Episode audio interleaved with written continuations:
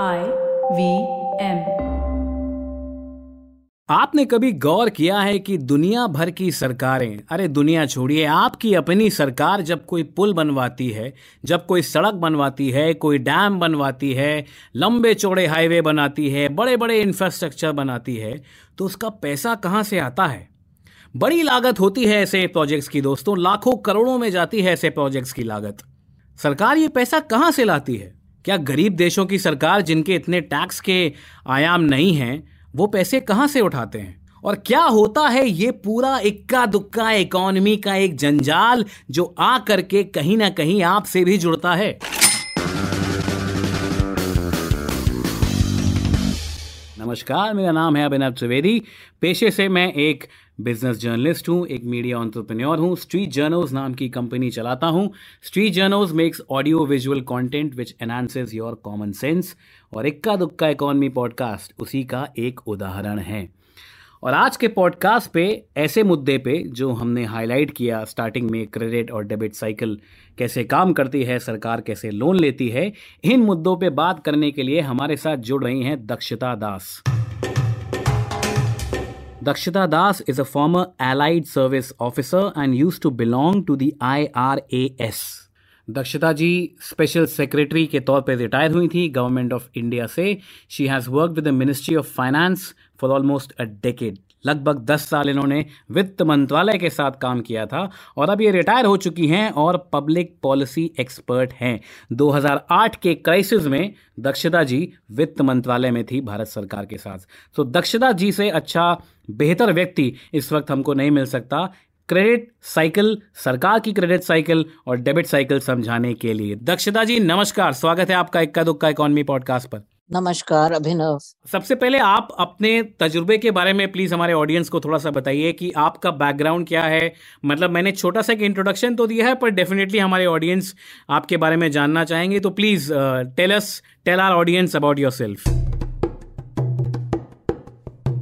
देखिए मैंने जो सरकारी कार्यालयों में काम किया है वो आपके टॉपिक से बिल्कुल मेला जुला है मेनली मैंने भारत सरकार के तकरीबन तेरह बजट तैयार किए हैं और दो रेलवे के बजट के किए हैं और इनमें बोरोइंग का यानी कि कर्ज लेना एक बड़ा इम्पोर्टेंट उसका हिस्सा होता है। तो मेरा जो पहला पहला फ़र्स्ट लव जिसे कहते हैं वो भारत का बजट है। और वो एक तजुर्बा रहा है मेरा, उसके साथ मैंने इंफ्रास्ट्रक्चर फाइनेंस सड़कें बनाना रेलवे बनाना, इसी तरह की भिन्न भिन्न एरियाओं में काम किया है। तो सबसे पहले एक आसान भाषा में हमारे ऑडियंस को आप बताइए कि मतलब एक सरकार जो होती है, ना सिर्फ़ हिंदुस्तान की, बल्कि दुनिया भर में सरकारें कर्जा लेती हैं क्रेडिट लेती हैं और सरकार की ज़रूरत होती है क्रेडिट लेना। तो ये क्रेडिट सरकार कहाँ से लेती है? क्या बैंक से लेती है? या लोगों पे, लोगों से टैक्स के माध्यम से लेती है? या फिर आगे की जनरेशन पर एक कर्जा लाद करके लेती है? किस तरीके से सरकार बोरो करती है, खासकर बड़े प्रोजेक्ट्स के लिए?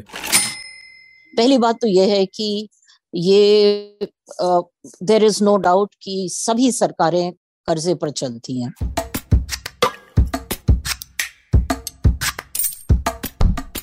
परंतु क्या मात्रा होती है उस कर्जे की?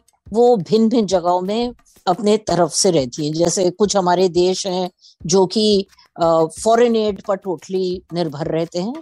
तो उनकी इकोनॉमी जो है नब्बे प्रतिशत तक जाती है कि जहाँ तक उनकी कुछ आय नहीं है इसलिए उनको व्यय के लिए बाहर से पैसा लेना है okay. जहाँ तक भारत की बात रही या जैसे आपकी जो ज़्यादा मज़बूत इकोनॉमीज हैं उनका सेंट्रल बैंक जैसे कि हमारे लिए रिज़र्व बैंक ऑफ़ इंडिया है वो बॉन्ड्स इशू करता है और बॉन्ड्स के आधार पर हम कर्जा लेते हैं okay. जब हमारा बजट बनता है तब हमारी एक बोरोइंग कैलेंडर कहते हैं उसको अंग्रेज़ी में वो एक घोषित किया जाता है और उस बोरोइंग कैलेंडर के अनुसार साल भर में भारतीय रिज़र्व बैंक हमारे लिए कर्जा उठाता है। हमारी जो बोरोइंग है जो कि इस साल पूरे बजट को सपोर्ट कर रही है वो करीब 26 परसेंट है। 26 से 35 36 परसेंट जाती है। Okay. और भारतीय रिज़र्व बैंक बहुत ही ध्यान से देखता है कि किस हद तक हम ये कर्जा ले सकते हैं। तो हमारे यहाँ बहुत मजबूती है इस मामले में। जैसे कि आज की तारीख में इस प्रोग्राम से आने से पहले मैंने देखा कि हमारा कर्जा 2061 तक चल रहा है। यानी कि आने की पीढ़ियों में ये बट गया है। 2061 तक हमारे पास कर्जे हैं। हमारी सरकार के पास फिजिकली हमारे देश के पास कर्जे हैं 2061 तक। Am I correct in understanding yes पर मात्रा क्या है वो देखनी पड़ेगी। दो 2061 में बहुत ही कम है। लेकिन क्यों है वो समझना है। ये है कम इसलिए क्योंकि धीरे धीरे भारतीय रिज़र्व बैंक देखता है किस हद तक हम इस कर्जे को ले सकते हैं। जैसे बॉन्ड इश्यू किया भारतीय रिज़र्व बैंक ने सात साल का पाँच साल का अठारह दिन का एक सौ अस्सी दिन का। आपकी क्षमता भी होनी चाहिए कि आप इसको उधार को अपने कर्ज को निभाएँगे। तो इसीलिए भारतीय रिज़र्व बैंक देखती है और उसके राय अनुसार हमारा कर्जा फैलता है ताकि किसी एक वर्ष पर ज़्यादा भार ना पड़े। आगे चलते हुए एक छोटी मात्रा हमारी फॉरेन एड से आती है। वो जैसे जायका है, हमारा जापान के साथ बहुत ही अच्छा रिलेशनशिप है और वो हमारे काफ़ी इंफ्रास्ट्रक्चर प्रोजेक्ट्स में पैसा डाल रही है हाई स्पीड कॉरिडोर हुआ डेडिकेटेड फ्रेट कॉरिडोर हुआ एडीबी हुआ वर्ल्ड बैंक हुआ, इन सबसे बहुत छोटी मात्रा में हम कर्जा लेते हैं और हम नेगोशिएट करते हैं कि किस हद तक हमें इसको और कैसे वापस करना है। जैसे आजकल हम चाइनीज़ डेट ट्रैप के बारे में बहुत कुछ समझते और पढ़ते हैं तो अगर कोई भी देश आपको बहुत ज़्यादा फॉरेन एड देता है तो वो कहीं ना कहीं आपसे इक्विटी भी मांगेगा in terms of access to infrastructure in terms of access to the country's resources एकदम सही बात। तो दक्षता जी, ये आपने, जैसे हम, मैं अपने दोस्तों के लिए बता दूँ, अपने दर्शकों के लिए, कि बॉन्ड जो होता है, वो कोई भी सरकार आपको इशू करती है जब आप उसको लोन देते हैं। फॉर एग्ज़ाम्पल अगर आप मेरे पास आते हैं और मुझे पैसे देते हैं तो मैं आपको एक लिख करके देता हूँ कागज़ में कि सो एंड सो फलाना फलाना आदमी ने मुझे दस हज़ार, एक लाख, एक करोड़ रुपए दिए। वैसे ही सरकार भी आपको लिख करके देती है कि इस आदमी ने मुझे सौ करोड़ दिए दस साल बाद। ये मुझसे इतने इंटरेस्ट पे सौ करोड़ वापस लेगा, उस पर दस टका इंटरेस्ट हो सकता है, बारह परसेंट इंटरेस्ट हो सकता है। इसको हम बॉन्ड यील्ड बुलाते हैं। जैसे आजकल इंटरनेशनल इकोनॉमी बहुत ज़्यादा मंझधार से गुजर रही है। इन्फ्लेशन बहुत ज़्यादा हाई है। दुनिया भर की सरकारें बहुत परेशान हैं कि कैसे इंटरेस्ट रेट और इन्फ्लेशन को बैलेंस करें। तो ऐसा क्या दौर आता है जब हमको लगता है कि जो डेट सरकार ने लिया है, वो एक हाई परफॉर्मिंग एसेट है। और ऐसा कौन सा दौर होता है जब सरकार के ऊपर लोगों का कॉन्फिडेंस खत्म हो जाता है और लगता है कि सरकार अपने कर्जे जो है वो वापस नहीं दे पाएगी? और लोगों को ऐसे ये कैसे समझ में आता है कि सरकार पैसे वापस दे पाएगी या नहीं दे पाएगी? देखिए जनाब पहली बात तो यह है कि भारत इस मामले में बहुत ही मज़बूत है। जी। आ, तो ये हमें इसके बारे में हमारी समझ आएगी और देशों से। जैसे हमने श्रीलंका की अभी क्राइसिस देखी है। हम्म। प्रबल नहीं थी इसीलिए ये क्राइसिस आई रिपेमेंट की। इसीलिए उन्होंने और संस्थाओं से कहा कि हमको लोन दीजिए। किसी तरीके से कुछ करिए हमको सपोर्ट ताकि हमारा गुजारा हो जाए। हम्म।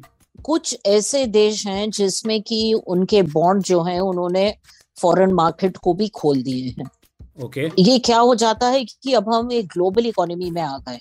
ग्लोबल इकोनॉमी का मतलब है कि जो चीज़ कहीं हो रही है उसका असर हमारे ऊपर जैसे दिल्ली में बैठे लखनऊ में बैठे कानपुर में बैठे कहीं पर भी बैठे हो सकता है। तो ग्लोबल इकोनॉमी में जहाँ सेंसिटिविटी आ जाती है वहाँ तुरंत इकोनॉमी पर अटैक होता है। Okay. दूसरी बात यह है कि कोई भी हर कर्जा बुरा नहीं होता है। वो कर्जा जो कि एक आपको लॉन्ग टर्म एसेट देगा वो बहुत ही बेहतरीन है। जैसे आप अपना house holding house building advance लेते हैं भाई आपके एंड में एक एसेट आएगा। आप एक कर्जा ले सकते हैं अपनी दाल रोटी खरीदने के लिए एक आप कर्जा ले सकते हैं एसेट बनाने के लिए।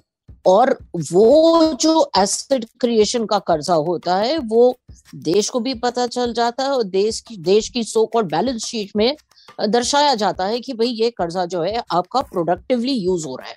सड़कें बन रही हैं इंफ्रास्ट्रक्चर बन रहा है ब्रिज बन रहे हैं, जो भी बन रहा है, पर उससे क्या होगा, आपकी आय बढ़ेगी और उससे आपका रिटर्न आएगा। वक्त के साथ स्पष्ट हो जाता है कि आपके देश के पास आय है कि नहीं। अगर प्रोडक्शन आपका डाउन होगा, तब आपका कॉरपोरेट टैक्स नहीं आएगा, आपका इनकम टैक्स नहीं आएगा। जैसे ही आपका इनकम टैक्स और कॉरपोरेट टैक्स नहीं आएगा, आपकी खतरे की घंटियाँ बजने लगेगी। मेन चीज़ है कि इकोनॉमी स्टेबल है तो आपका जो कर्जा ले रहे हैं, उसकी बुनियाद बहुत ही ठीक है। अब क्या होता है कि हम आमतौर पे न्यूज़ सुनते हैं कि सरकार ने पाँच बिलियन का लोन उठाया इन सड़क बनाने के लिए या फिर ब्रिज बनाने के लिए या फिर इंफ्रास्ट्रक्चर डेवलपमेंट या फिर एस स्पेशल इकोनॉमिक जोन बनाने के लिए। इसका कॉन्सिक्वेंस आगे आने वाली जनरेशन के ऊपर कैसा होता है? मतलब जैसा कि अभी आपने बताया ट्वेंटी तक हमारे पास लोन्स हैं। कुछ अच्छे हो सकते हैं, कुछ बुरे हो सकते हैं। तो अगर हम फ्यूचर जनरेशन के लिहाज से पूछें तो उनको किस चीज़ों से सजग रहना चाहिए कि not only any particular government की मैं बात नहीं कर रहा हूँ government of the day but आम तौर पे सरकार जब लोन उठाए या फिर डिस्पर्स करे तो आम आदमी को किस तरीके से सजग होना चाहिए स्पेशली यंगर जनरेशन को, क्योंकि अल्टीमेटली ये कर्जा शायद उनकी जेब से ही जाएगा आने के, आगे आने वाले समय में। मैं वित्त मंत्रालय में थी जब 2008 वाली क्राइसिस हुई थी, और तब हमने एक्सपेंडेड एक्सपेंडिचर किया था और तकरीबन एक डेढ़ लाख करोड़ तक का हमने बोरोइंग ज़्यादा करी थी। अब आप देखिए 2008 से हम 2022 में बैठे हैं और उसका उसका हम हमारे ऊपर इम्पैक्ट नहीं है। तो जहाँ तक इंडिया की बात है इंफ्रास्ट्रक्चर बोरोइंग एक बहुत ही अच्छी चीज़ है। आप हम्म। छह सात साल के लिए बोरो करिए। आपकी सड़कें आमतौर से तीन चार साल में बन जाती हैं। बशर्ते ये ग्रीन फ़ील्ड प्रोजेक्ट हो। आपकी रेलवे लाइन बन जाती है आठ नौ साल में। और आज की तारीख में देश में बहुत बड़ा प्रयास है गति शक्ति के माध्यम से कि आप मल्टी मोडल इंफ्रास्ट्रक्चर प्रोजेक्ट्स को फास्ट ट्रैक कर रहे हैं तो okay. जहाँ तक ये कर्जा है ये कर्जा आपका कुछ ही दिनों में रिटर्न देने लगेगा hmm.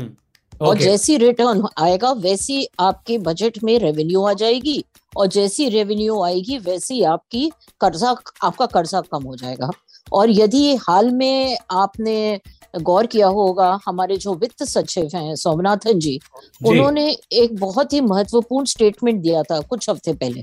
उन्होंने कहा कि हमने टाइटर रिलीज़ ऑफ़ मनी किया है किसी प्रोग्राम के द्वारा हम्म। जिसके कारण हमारे पास ना ही सरप्लस आ गया है परंतु हमने बोरोइंग भी कम कर दी तो काफ़ी रिफॉर्म हो रहा है सरकार में। मेरे हिसाब से यह एक बहुत ही क्लेवर स्टेटमेंट था।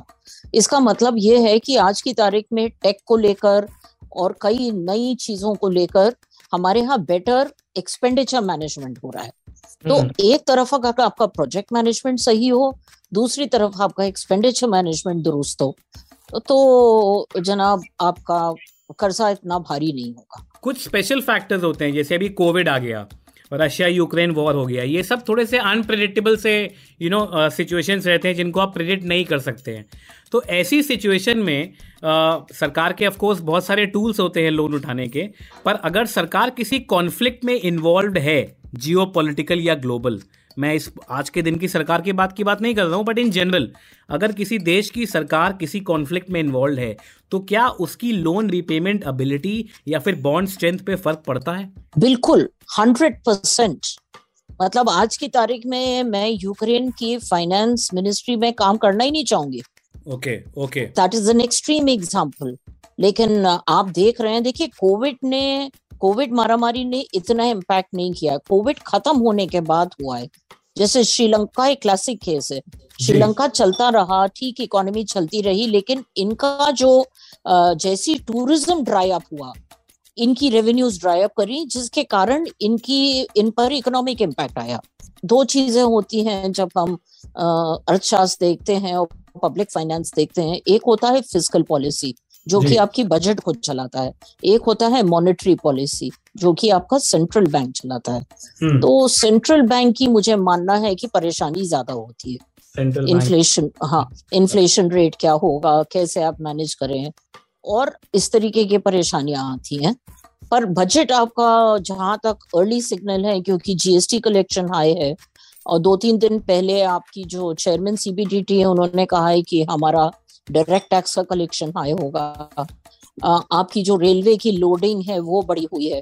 तो अगर आय आ रहा है आपका तो फिर आपका व्यय भी उस हिसाब से सुरक्षित है।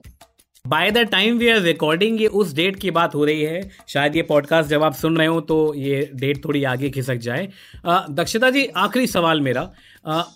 It is not only meant for the country like India मतलब किसी भी देश के लिए जो कॉमन सिटीजन होते हैं या फिर आने आ, आगे आने वाली जो यंग जनरेशन होती है उनको किस बातों का ख्याल रखना चाहिए जब उनकी सरकार लोन उठाने जाए तो?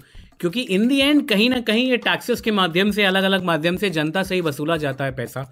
तो जो जनरेशन है, मैं इंडिया की स्पेसिफिकली बात नहीं कर रहा हूँ। जैसे आपने बोला भी, ऐसे आप यूक्रेन के वित्त मंत्रालय में आप काम नहीं करना चाहेंगी। तो यूक्रेन की पब्लिक या फिर यूक्रेन के जो जो सिटीजन्स हैं, या फिर रशिया के जो सिटीजन्स हैं, उनको कुछ समझ में आता होगा अपनी सरकार के मतलब उनके सरकार के पैर कितने पानी में हैं, कितने मिट्टी में हैं, वगैरह वगैरह। तो अगर हम लोन की बात करते हैं तो कॉमन सिटीजन्स को किस तरह की अवेयरनेस होनी चाहिए? Being an I officer I am sure you have a very strong opinion on this किस तरह के एक्सपीरियंस या फिर एक ओपिनियन होना चाहिए जनता का और कॉशन होना चाहिए जब उनकी सरकार बड़े लोन उठाने चाहे चाहे वो वर्ल्ड बैंक से हो चाहे वो uh, अपने एशियन डेवलपमेंट बैंक से हो या कोई भी हो। तो अभिनव सीधी सी बात है कि जब लोन नेगोशिएट हो रहा होता है तो कॉमन सिटीजन का रोल उसमें ना के बराबर होता है। लेकिन जो चीज़ हम देख सकते हैं, वो है आउटकम ये आपको सभी को मालूम होता है, आजकल तो ट्रांसपेरेंसी का जमाना है, सभी को मालूम है कि लोन उठाया जा रहा है। एज अ सिटीजन हमको अवेयर होना चाहिए कि वो लोन खर्चा उसका उचित और उपयोग चीज़ के लिए हो रहा है कि नहीं। अगर ए बी सी के लिए बन, लिया गया था तो ए बी सी हो रहा है कि ये एक्स वाई जी तक चला जा रहा है। वो आज की तारीख में आपके परफॉर्मेंस इंडिकेटर्स हैं, आपके आउटपुट इंडिकेटर्स हैं, बहुत चीज़ें हैं। सरकार में डाटा की कमी नहीं है, लेकिन अगर आप एक अलर्ट यंगस्टर हैं इस देश के और देश के नागरिक हैं तो ये आपके ऊपर डेफिनेटली बनता है कि आप इस चीज़ को ट्रैक करिए कि किस हद तक जो लोन या कर्जा उठाया गया है, खासतौर से कमर्शियल टर्म्स पर या जिसमें डॉलर का रीपेमेंट टर्म हो, वो उसका जो है आपका क्या आउटपुट है? ऑफ़ कोर्स कर्जे पे ही दुनिया की सरकारें चल रही हैं। इनफैक्ट मैं अपने ऑडियंस को बता दूँ कि more than 97 percent of the money we see in the market is credit तो वो क्रेडिट पे ही दुनिया चलती है, सरकार चलती है और of course credit repayment credit का एक बहुत बड़ा हिस्सा होता है। अगर आप क्रेडिट रीपेमेंट नहीं कर पाते हैं तो आप और आपकी जनता दोनों त्रासदी में हैं। तो Dakshata ji thank you so much हमारे साथ इस पॉडकास्ट पे जुड़ने के लिए हमारे ऑडियंसेस को समझाने के लिए।